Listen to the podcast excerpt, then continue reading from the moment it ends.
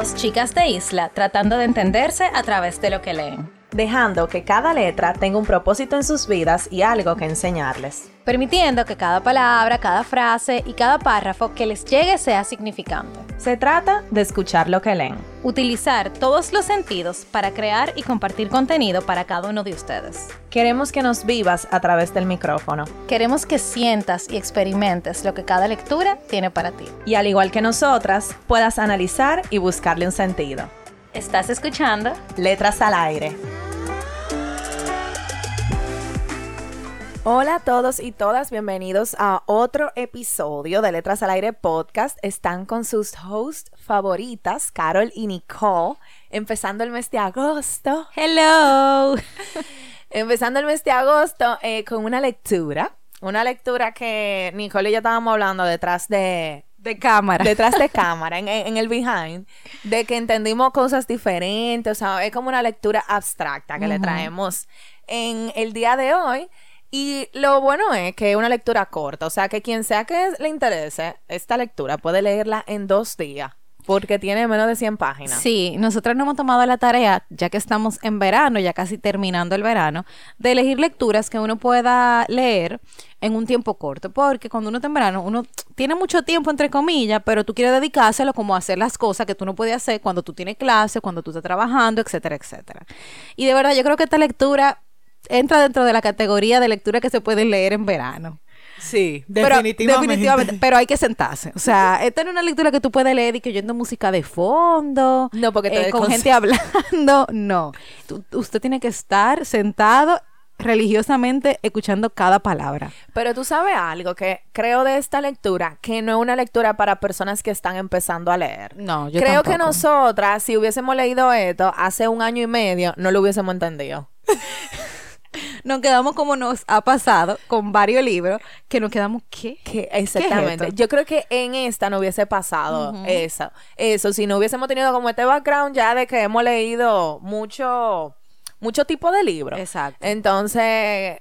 Eh, eh, no, es recomendado para alguien que diga que su primer libro de verano. Yo creo que es una lectura que podemos recomendar. Nosotros hablando de la recomendación y ni hemos hablado del libro, pero eh, a gente que quiera leer algo diferente. O sea, si tú estás cansado del mismo género, y creo que es un tema que debemos tocar después, o sea, el cuando uno se casa como con un género, eh, si tú estás ya te quieres divorciar del género o tomar un tiempo, es una lectura perfecta para eso.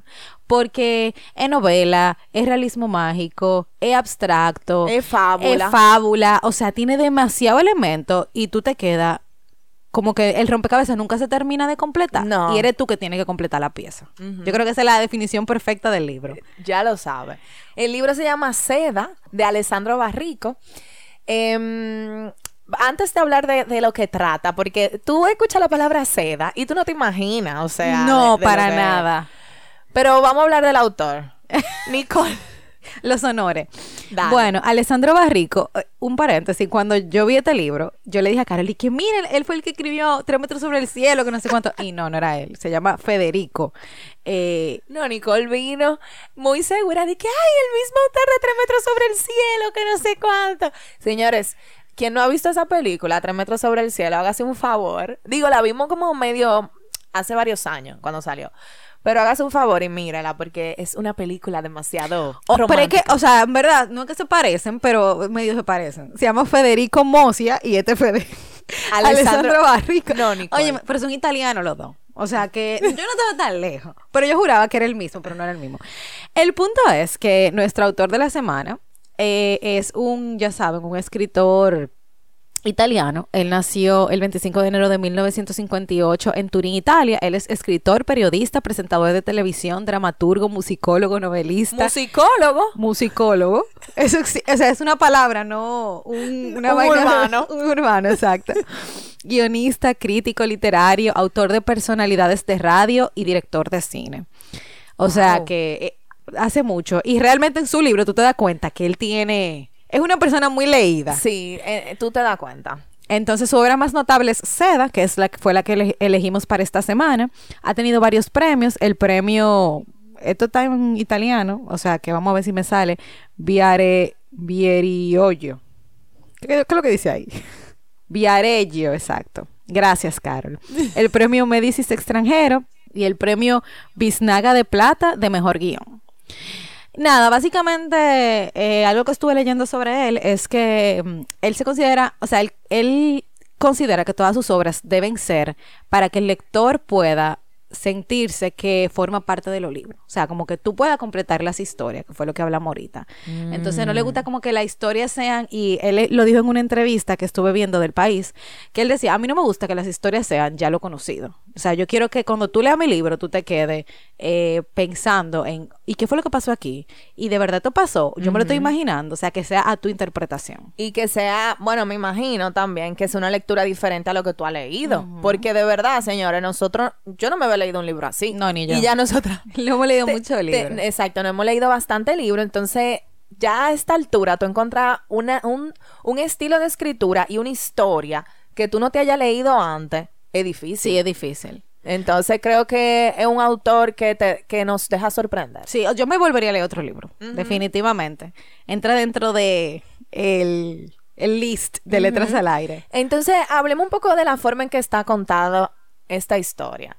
Que yo, lo primero cuando yo le leí, yo pensaba como que me estaban contando un chisme, era. Como cuando te dan como los datos de, de algo que está pasando, como era 1860, en medio de Francia, en no sé dónde. Señores, ustedes han visto esta serie que eh, está pegadísima, que no me acuerdo que, no me acuerdo eh, cómo que se llama la serie, pero que tiene de que a Lady, Lady Whistledown. ¿Cómo que se llama esa serie? No, no sé cuál es. Que está en Netflix, que es famosísima, que es como de unos hermanos. Pero dime más información. Espérate, espérate. Que en la en una- Ah, eh, Es Bridgerton. Bridgerton, exacto. O sea, yo me estaba imaginando, tú diciendo eso ahora, que era, teníamos una Lady Whistledown en el Ah. libro, que te cuenta como el chisme, El chisme. del momento. Ajá. Entonces es así, es como que él, él y yo estaba leyendo de, de la, de la obra, porque cabe destacar que es un libro que nos hizo buscar información Ajá. fuera de la lectura, que eso no lo hacen todos los libros. Eh, yo estaba leyendo que utiliza como un método de mm, brevedad. O sea, él es una persona breve en cuando escribe. concisa. Ajá, y concisa. Como que él no utiliza muchas palabras para decirte lo que él te tiene que decir. O sea, eh, por eso dije que es como un, como, no, es como un periódico, es como di que los facts que te va Ajá, dando. que están pasando. Ajá, que están pasando. Las novedades. Ajá, exactamente. Eh, qué sé yo, uno de los personajes se llamaba di que Lavadiel. Porque Lavadiu. eh, la No, no, no, no, eh, era Babadiu. Babadiu. Lavadiu era la ciudad Exacto. en Francia. Es que, ajá, eh, eh, fue Son un nombres raros, son nombres raros. Son nombres raros porque fue un entorno francés, o sea, era en Francia que, que ocurre, parte de la historia. Entonces, los nombres eran franceses. Entonces dije, Babadiu era uno de, los de los personajes. Tenía 35 años cuando pasó tal y tal cosa. Cuando descubrió tal... O sea, como que en ese estilo. Entonces, me pareció sumamente interesante. Porque era eh, mucha información en pocas palabras. Y algo interesante también de la forma narrativa, que Carol y yo buscando información también, no, no habíamos dado cuenta, pero no a ese nivel, es que él escribe como si fuera una canción. Entonces tú tienes eh, partes que se repiten en varias ocasiones de contadas de, de un mismo hecho o de hechos diferentes. Entonces, por ejemplo, si, bueno, es que no, no hemos hablado de la historia, no lo quiero decir, pero ahorita lo decimos. Y también que él utiliza lo que estuvimos viendo de lo que, de lo, de cómo está escrito el libro, es que él utiliza una forma de escritura japonesa de poemas para escribir y que todo parezca que está interconectado, no como si fuera una historia, sino como si fuera un poema completo. Y de verdad, o sea, eh, yo de verdad, hay, hay muchos autores y a- yo aprecio a los autores que saben darle el giro a las cosas, eh, quizá dándote mucha información para que tú al final completes el, el rompecabezas, pero también apremio a los autores, y yo creo que este es uno de los primeros autores que me leo, no me acuerdo si me he leído otro así, pero creo que no, que van al punto, pero yendo al punto, al final te dicen todo lo que ellos te querían decir, o sea, no se le quedó nada. Yo, ta- o sea, yo estoy sorprendida con la forma que él escribió, yo se lo dije a Carol, o sea, ese tipo se nota que sabe cómo hablar y escribir y él no utiliza palabras rebuscadas, o sea, No. la palabra que yo- nosotros no entendíamos era porque o estaban escritas en japonés, o estaban escritas en francés, o era una terminología muy específica de la época que yo decía, ¿qué es esto? Pero ya. Entonces, la verdad que un premio por eh, narrativa y escritura. Sí. Aquí de dos inexpertas. De- Pero que no hemos leído par de libros. Entonces hablemos de la historia, Seda. Nicole se emocionó, pues dale para allá, Nicole. No, no, no, dale, dale, dale. Bueno, la historia se desarrolla en los 1800, empieza como 1850, casi Ajá. 60. Eh, en la, ¿cómo se llama esto? En el siglo XIX. Ajá, en el siglo XIX, eh, en la época de la donde- revolución industrial. mi amor, de la revolución industrial. Oh. Y estábamos en medio de casi de la guerra civil Ajá. en Japón, ¿verdad?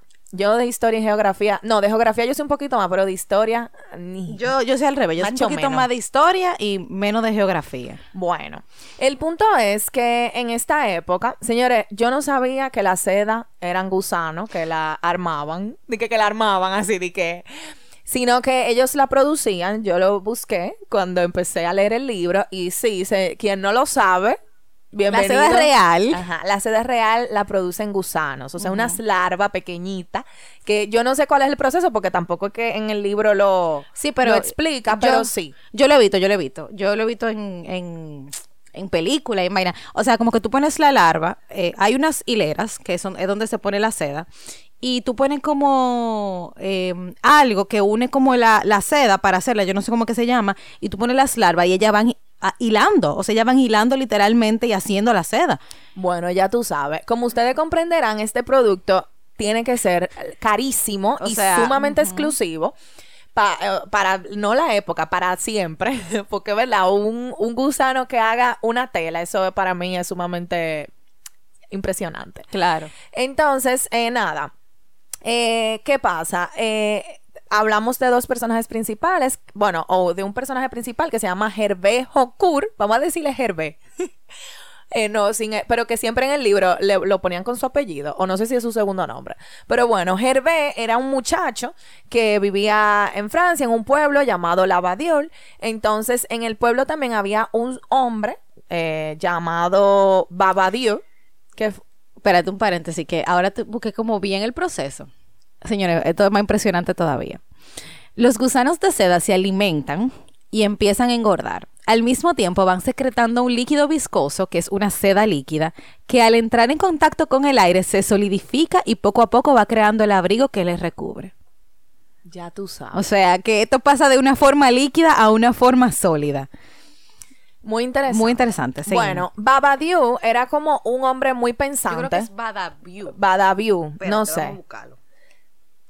Bueno, lo que tú lo buscas. Sí, e- sí. Era un hombre muy pensante de la época, o sea, como muy eh, em, adelantado a la época. Entonces, él se le ocurrió esta idea de negocio Baldaviu. a Baldaviu. A él se le ocurrió esta idea de negocio que era buscar gusanos de seda, o sea, que lo vendían en otro sitio, eh, no me acuerdo dónde, si en mi- la misma Francia, pero como tenían que hacer un viaje como y buscarlo, entonces eh, hacer fábricas en donde se eh, producía la seda y venderla.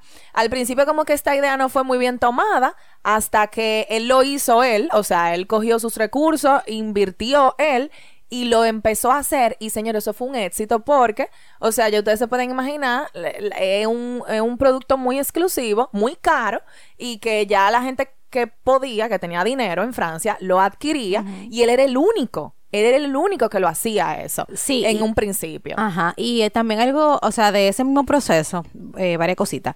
Uno, que cuando me, me dio mucha risa, porque en una parte del libro él va a donde el alcalde o el, o el, no sé, como que la persona que regía en ese momento en Francia y le dice, como que tú eres un estúpido porque tú no estás vendiendo esto. Y el alcalde le dice, ¿qué es esto? O sea, ¿qué es lo que tú me estás trayendo? Y él dice, tú verás. Y él se pone a hacerlo él y después entonces en otro momento el alcalde va, o sea, iba y le pedía como eso, la seda, porque ellos lo usaban, la seda para como paños para, como lo traje. Y ellos se lo ponían ahí. O sea, bueno, señores, todo el mundo conoce lo que es un paño de seda. O sea, eso es de que es súper famoso. Entonces en Francia también, en una Sí, o sea, en un país donde la moda, donde el está fashion, donde el verse elegante, siempre ha sido súper importante. Entonces, él de verdad fue, aprovechó el momento Sí, perfecto para el lugar. hacerlo y el lugar, porque ustedes saben, bueno, el que no sabe, la revolución industrial fue el momento en el que se pasó de todo lo que era... eh, que se hacía a mano, a utilizar eh, elementos o a utilizar maquinaria para hacer los productos. Entonces eso fue un desastre, porque primero los campesinos que cultivaban o hacían su cosa ellos, estaban totalmente en desacuerdo, pero después se vieron en la necesidad de hacerlo. Entonces tú, tuviste esta guerra de, de, de, de, todo bando de gente que decían, no, yo no voy a hacer eso, y esta gente que comenzó a usar maquinaria, obviamente eso provocó desempleo y muchísimas cosas. Entonces él aprovechó el momento perfecto para hacerlo porque estaban como en el medio o terminando ese proceso, como que la gente ya estaba empezando a utilizar las maquinarias para hacer los productos. Exactamente. Entonces, nada, eh, luego de que se vio el éxito en su idea de negocio, mucha gente empezó como a imitarlo y a hacerlo porque las, o sea, las, estos gusanos había muchísimo en verdad. Entonces, él escogió como a Gervé como un pupilo, vamos a decir. Eh, que, o sea, cuando él, era, cuando él era más joven, ellos se conocieron, no sé cómo, no me acuerdo. Ellos se conocieron y como que Hervé tenía planes de irse para la milicia. Entonces ahí Balbadiu lo agarró y le dijo: No, tú no te vas para ninguna milicia, usted va a ser el próximo jeque de la seda de Francia. y básicamente así fue. Entonces Hervé creció eh, con esto también, o sea, con, su negocio de seda. Y bueno, señores, ustedes se pueden imaginar que eran hombres que tenían mucho dinero porque les retornaba súper bien este negocio. Pero pasó lo que, lo que, lo impensable pasó. Y fue que hubo algo. ¿Qué fue lo que hubo? Que las larvas estaban muriendo. Ajá, pero hubo, eh, fue como una enfermedad. Ajá, como un algo súper extraño, algún virus de eso, de esas pestes de, esos, de, peso tiempo. Y las larvas se estaban muriendo. los gusanos empezaron a enfermarse y se estaban muriendo y no daban seda, o sea, no daban, no, no, no servían, básicamente. Y era algo como que era del eh, como que venía ya con los gusanos. O sea, como que llegó un punto que ellos decían estaban contaminados. Ajá, estaban contaminados. Que como el 30% de la producción de los gusanos se iba a morir. O sea, como que no importa lo que tú hicieras, ellos iban a morir. Entonces, imagínense ustedes, en este proceso, revolución industrial, la gente fabricando de todo y ellos no pudiendo aprovechar esos gusanos.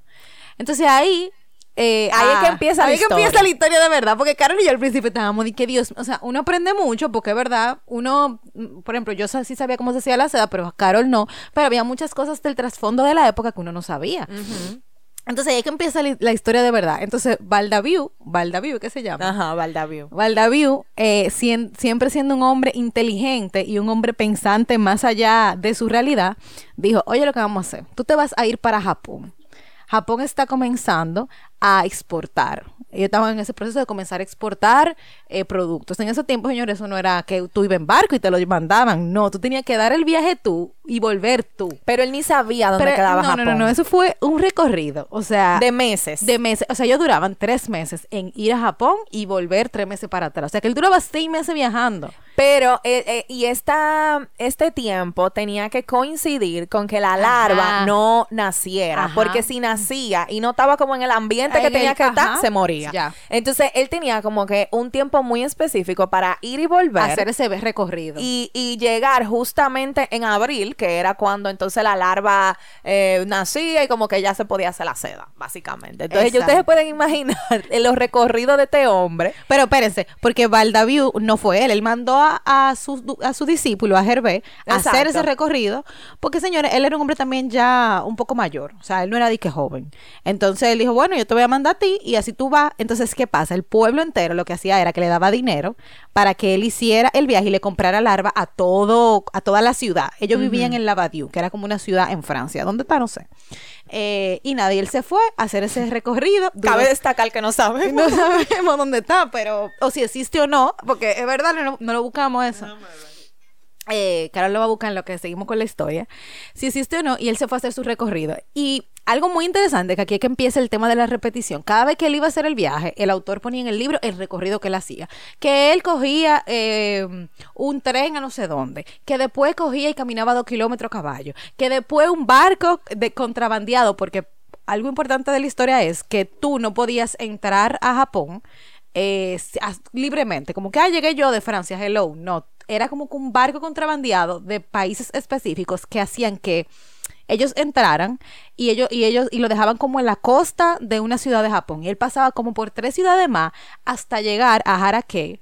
Señores, eh, no es la Badiou, es la Vildiu. Ah, la Vildiu. Y eh, sí, es, es real. Es una población y como una francesa ubicada en la región de Ródano Alpes. Esos son como montañosas ese lugar. Exacto. Ok. Bueno, el punto es que él llegó a, a la aldea, que se llama Jarakey o Jaraquí, Carol también lo va a buscar. en estos nombres tan difíciles, yo no sé cómo nosotros nos acordamos más o menos, quizá porque lo vimos mucho. Y mm, cuando él llega a la aldea, él conoce a Harakei también, que no sé si se llama igual, que es como el, el cacique de ahí, de esa zona. Y él es quien lo introduce, como a donde están los sitios, a, a que él como, él com- como que conoce a la gente. Entonces, eh, los japoneses y, y esa persona en específico, él tenía como muchas mujeres, como una recua de mujeres que siempre lo acompañaban, que me imagino que le suplían todas sus necesidades. Y, obviamente... Toda- las- te- Bueno. Todas sus necesidades. todas sus necesidades. A mí me da una risa porque todas sus necesidades, mi amor, eh, íntimas, sexuales, Claro, no, pero de que le, placer. que, lo que le cocinaban, seguro, que le daban, me lo estoy imaginando Y así. todas esas mujeres así de que mi- mirando para abajo todita, caminando atrás del Ajá, hombre. Y nada más él. miraban para arriba y sonreían y seguían sumisas. Bueno, pero ajá, eh, no, no voy a decir que eligieron ese camino porque realmente no sabemos, pero por algo estaban ahí. El punto es que cuando él llega a Japón eh, y está aquí, él ve a una muchacha que no es japonesa, que no habla la lengua japonesa y como que a él le gusta. Ah, pero nosotros no dijimos que Herbert tenía esposa, tú lo dijiste eso. Sí, no, no lo habíamos Él dicho. tenía una esposa que se llamaba Helen. Ellos estaban casados desde hace mucho tiempo. Y tenían una relación mm, entre dos. O sea, como que ellos se llevaban, no era que se llevaban mal, pero no estaban en el mejor momento. Entonces viene este viaje, este hombre se va, se va a Japón, se va a ver gente nueva y ve a esta muchacha que no es japonesa, no, no sabemos de dónde era. Y él como que se... Él se turba se- con esa ajá, mujer. mira, se, se noquea, como que él se queda... ¿Y qué es lo que está pasando? No, o sea, después de que él vio, eso. él vio a esa mujer por primera vez y fue como hipnotizado. O sea, él se hipnotizó y señora, lo grande es que ellos dos nunca hablaron. No sabemos si tuvieron relaciones en el libro. Para que entiendan. Ajá, no, sabe- no sabemos si en el libro porque como que no, no lo deja claro, como dijimos esto es medio un rompecabezas que uno tiene que terminar de armar. Entonces él se quedó así como, como así hipnotizado. Entonces los viajes a Japón empezaron a cobrar otro sentido que no era solamente llevar larva a su ciudad, sino ver a esa chica, a esa mujer joven que siempre él siempre en el libro decía lo mismo de que, que no tenía rasgos japoneses. Eso es lo único que sabemos, que era joven y que no tenía rasgos japoneses. Ahora, no sabemos si era rubia, si era alta, si era morena, no sabemos nada.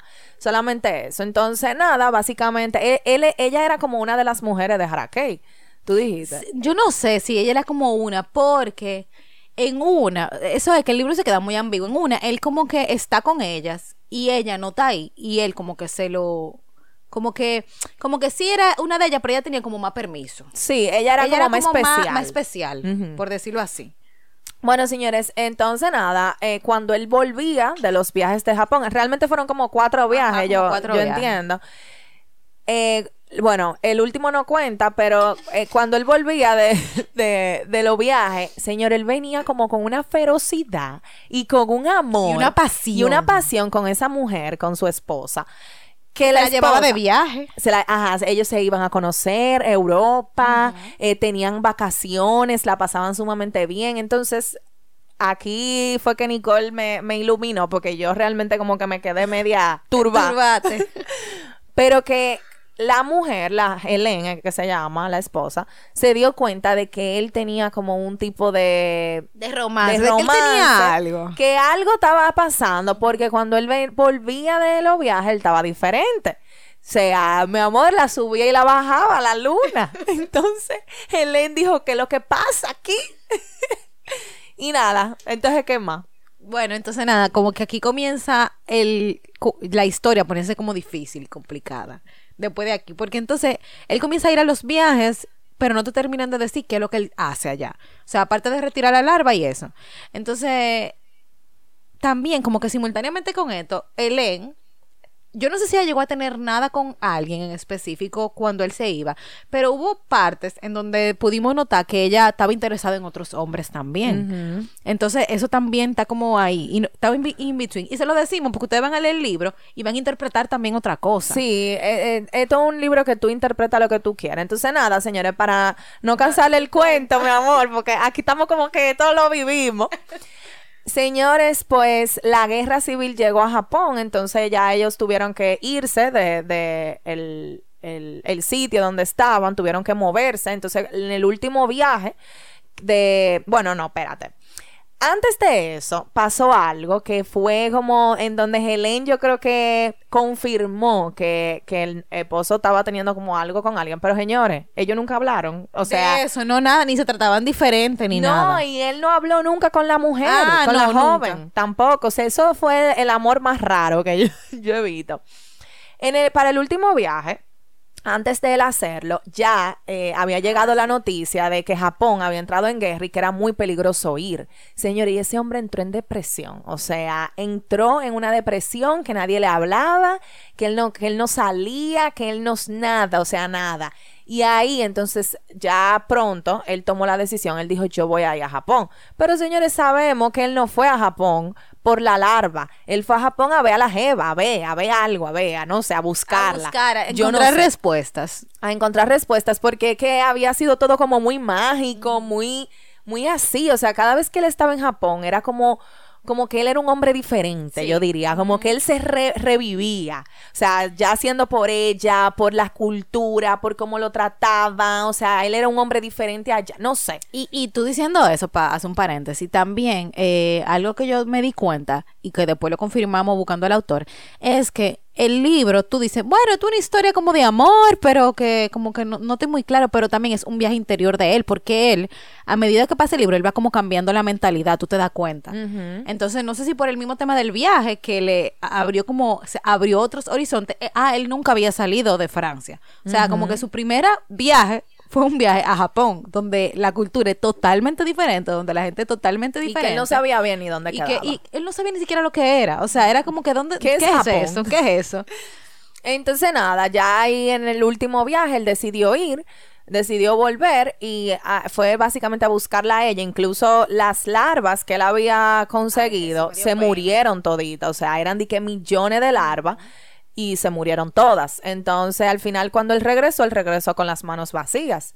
Entonces nada, básicamente cuando él volvió ya la aldea no estaba donde estaba, pasó, o sea, lo llevaron a, a donde Cuando él él estaba. volvió a Japón. Ah, cuando él volvió a Japón, lo llevaron a donde, a donde estaba la aldea ubicada, de nuevo con Harakei, pero yo no, yo no entendí por qué. Ya yo como que él no era bienvenido allá. Después de que lo habían como eh, endiosado No, tanto. Yo creo que era porque la, esa guerra era una guerra como de, de Japón, o sea, era una guerra interna. Entonces, como que tú, siendo francés, estando aquí, tú no eres bienvenido, porque tú no, como que el, el jaque o el, el jaque no, el cacique de Harakei. que era como el cacique de cosas, le dijo, vete para tu país.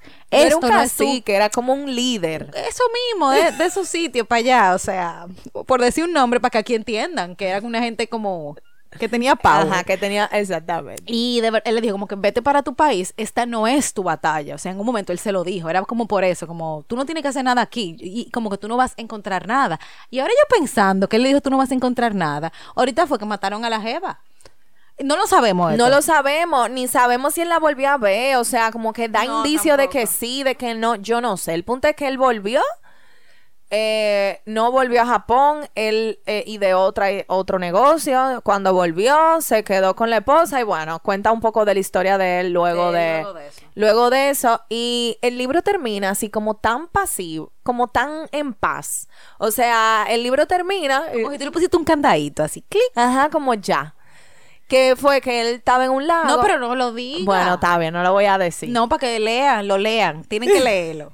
Una orden aquí, un mandato. Nosotros hemos contado medio libro, pero. no, pero lo que realmente es- lo que hemos contado no le quita, la o sea, no le resta la belleza que tiene el libro. Sí. O sea, de verdad tú lo lees y, Y tú te vas a sorprender igual. No voy a decir cómo termina, pero sí como lo que yo pensé que al Ah, final del libro, que es como que él pudo ver una vida ya vivida. Entonces, sentir como esa paz de tú, de tú ver hacia atrás y como sentirte bien de, de lo que tú viviste o, o sentir como, vamos a decir, paz, básicamente, de lo que tú viviste y, y no sé, yo creo que eso es un sentimiento que no todo el mundo vive y que ojalá que cuando nos llegue el momento de vivir ese sentimiento, uno sentirse en paz. Sí, yo, yo creo que aparte de, del sentir paz, como que sus prioridades cambiaron. O sea, él, al principio del libro vemos un hombre súper indeciso, eh, infeliz, que no, no sabe cuál es su camino.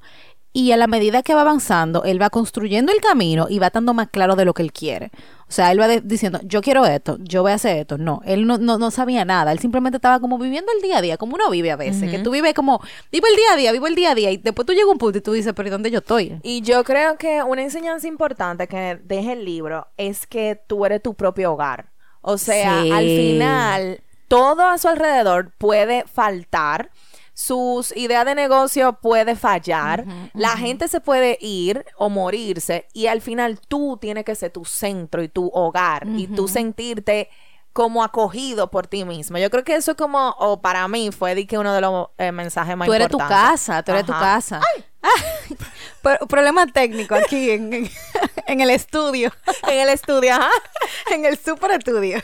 Que pronto vamos a tener casa ¡Ay! nueva. ¡Woo! Bueno, nada, después hablamos de eso. Eh, sí, y yo, uno, un episodio de un podcast que yo estaba escuchando eh, hace bastante tiempo, que me, yo me, que me sorprendí mucho, era un tipo que viajaba muchísimo y él decía, o sea, le preguntaban que cómo él se siente viajando tanto y no teniendo como una casa. Y él decía eso mismo, es que mi casa soy yo. Yo, donde sea que yo esté, yo voy a hacer mi casa y yo tengo que hacer que todo lo que esté a mi alrededor eh, sea bien, sea mi entorno, hacer mi entorno feliz. Y señores, es importantísimo. Sí. Y también a donde sea que tú vuelvas, no importa, no importa dónde sea, donde sea que tú vuelvas, tú sentiste bien. Y también que uno cree que uno va a volver y las cosas van a ser igual. Y no. Cada vez que tú te vas de un sitio y tú vuelves, algo cambia. Algo cambia, Porque tú mismo En ti. En ti, exacto. Señores, profundidad en este episodio. Sí, no, pero en verdad es un libro que te deja pensando. O sea, para que, para que Nicole y yo no pongamos de que a buscar información del libro, porque el libro tiene que ser así como misterioso. Sí, porque tú crees que los personajes son reales. Sí. Y tú, yo pensaba que, yo juraba que Her, Her- Hervé, Hervé. Hervé Honcourt era real. Yo dije, no, pero este tipo tiene que ser. Y no, señores, es un personaje ficticio. O sea que nada, señores, muy recomendada esta lectura, eh, corta, eh, que, que, que, que no era de amor, pero al final terminó siendo de amor, en verdad. Con, con otras misturas. Ajá, y que, ay, pero no hablamos de la importancia de la seda y de lo Ah, que sí, representaba la seda. es verdad. en el Dale, libro. dale, No, dale. pero dale tú, Nicole, que tú fuiste que lo leíste Ah, eso. no, que eh, como yo busqué, que quería saber si eran reales los personajes, me apareció algo que es importante. Y es importante también que, por si están escuchando el episodio, lo tomen en cuenta para que le tomen y le presten atención. Y es que la seda, vemos la seda como el centro. Todo lo que era la historia, o sea, era la nada, era el tú sentirte apreciado, el tú sentirte importante, se utilizaba para hablar del tema amoroso, de que la seda, la era como el amor que pasaba por tu piel, así de forma delicada, y que tú querías tenerla. Entonces, era siempre la ponían como un elemento que representaba lo que estaba pasando en X situación. Entonces, eso me pareció súper interesante, porque al principio, cuando comenzamos a leer el libro, Carol y yo dije, bueno, aquí vamos a hablar de seda, y esto se quedó aquí, y nada, una historia de la seda y el hombre. Pero no, o sea, se transformó. Frases, ¿tú notaste algo? Sí, sí, sí. Yo, no creo que yo también. Por ejemplo, estábamos hablando de Her, Herb Honcourt. Y esto fue al principio del libro y estaban describiendo cómo él vivía su vida. Era por lo demás uno de esos hombres que, que prefieren asistir a su propia vida y consideran improcedente cualquier aspiración de vivirla. Así era que él vivía. Él vivía el día a día como que nada pasaba, como que todo lo que pasaba él le resbalaba. Me gustó mucho cómo describieron eso. Oigan esta. Ya esto fue al final Ay. del libro. Y dice, es un dolor extraño morir de nostalgia por algo que no vivirás nunca. Yo he sentido eso. Eh, Repíteme, repíteme, me, me perdí. Es un dolor extraño morir de nostalgia por algo que no vivirás nunca. Ay, sí. Eso era refiriéndose a la Claro, chica. de algo no concluido. Ajá, y de algo que en Que ni verdad siquiera se dio. empezó. Ay, Dios mío, eso, yo lo he vivido, eso, eso no sí. es heavy. No, no es heavy. Porque tú idealizas demasiado lo que hubiese podido ser. Por eso es tema para otro episodio. Ay, tú sabes que esto me dio mucha pena, porque cuando hablábamos de, de cómo él volvía de los viajes y era súper feroz y súper pasional con su esposa, eh, él como, él sabía lo que estaba pasando, o sea, él sabía lo que él estaba haciendo. Y en una, él está describiendo ese momento, y él dice, en la oscuridad no importaba amar a aquella joven y no a ella. Ay, sí. Me dio pena eso. Sí, y tú sabes, yo anoté algo por el estilo, que fue en un momento que, bueno, pasó algo en donde eh, él eh, escuchó a, a otra persona que sabía de esto, de lo que Helen, que era la esposa, como que estaba viviendo, y ella le dijo, yo creo que ella hubiera deseado, más que cualquier cosa, ser aquella mujer. Ay. Dios mío. ¿Tú has sentido eso, Nicole? El No, tú, como que... Yo creo que sí, eh, pero no me acuerdo. Exacto, y que no es como, como envidia, sino es como... Es como, es, o sea, es real. Es o real, sea, como mierda, yo quisiera ser esa persona. poder que- suplir eso, Ajá. esa necesidad que tú tienes de eso. Yo no he sentido de que eso así, Ajá, pero algo yo- parecido, en. Sí, yo creo que sí. Yo creo que eso es algo Eso muy es algo común. que lo- ha sentido mucha siempre, gente. Eso siempre pasa, Que hay otra persona que le está dando lo que tú quisieras estar dándole a, a esa persona. Eh, es desgarrador eso, en verdad. Y no estamos hablando, señores, de nada sexual. No, nada no, no, no, no. Y él no estaba hablando de nada sexual en ese momento. No. tam- eh, o bueno, o ella. Era literalmente el sentimiento de, sentimiento, que tú ajá. te sintieras así con esa persona también. Ujú. Es duro. Es fuerte. Eh, a mí me gusta mucho, y por eso quiero mencionar esta frase, cómo él describe lo que está pasando y tú te lo imaginas tal cual.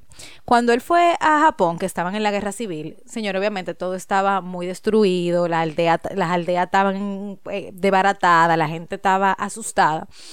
Y él, eh, eh, describiendo lo que estaba pasando, dice, dice, vio los rostros mudos que tiene la gente cuando es gente que huye. Y eso yo me lo imaginé tal cual, o sea, esas, esas personas sufriendo lo que estaba pasando y, y así. Eh, eso me gustó mucho también. Y bueno, nada. El libro tiene su par de frases. Oh, mi amor, de que ya y estamos llegando a los 40 minutos hablando. Vamos a tener que tener un... Este libro es más largo. Este episodio es más largo Que el libro. que el libro, que lo que uno dura leyendo el libro. Bueno, señores, nada. eh, gracias por llegar hasta aquí. Gracias por escucharnos. eh, otro viernes más. Eh, ya saben, nos pueden seguir en nuestras redes sociales, arroba letras al aire. Ahí le vamos a estar poniendo información de este libro y de la lectura de la semana. Eh, y nada, nos escuchamos el próximo viernes. Bye. Chao.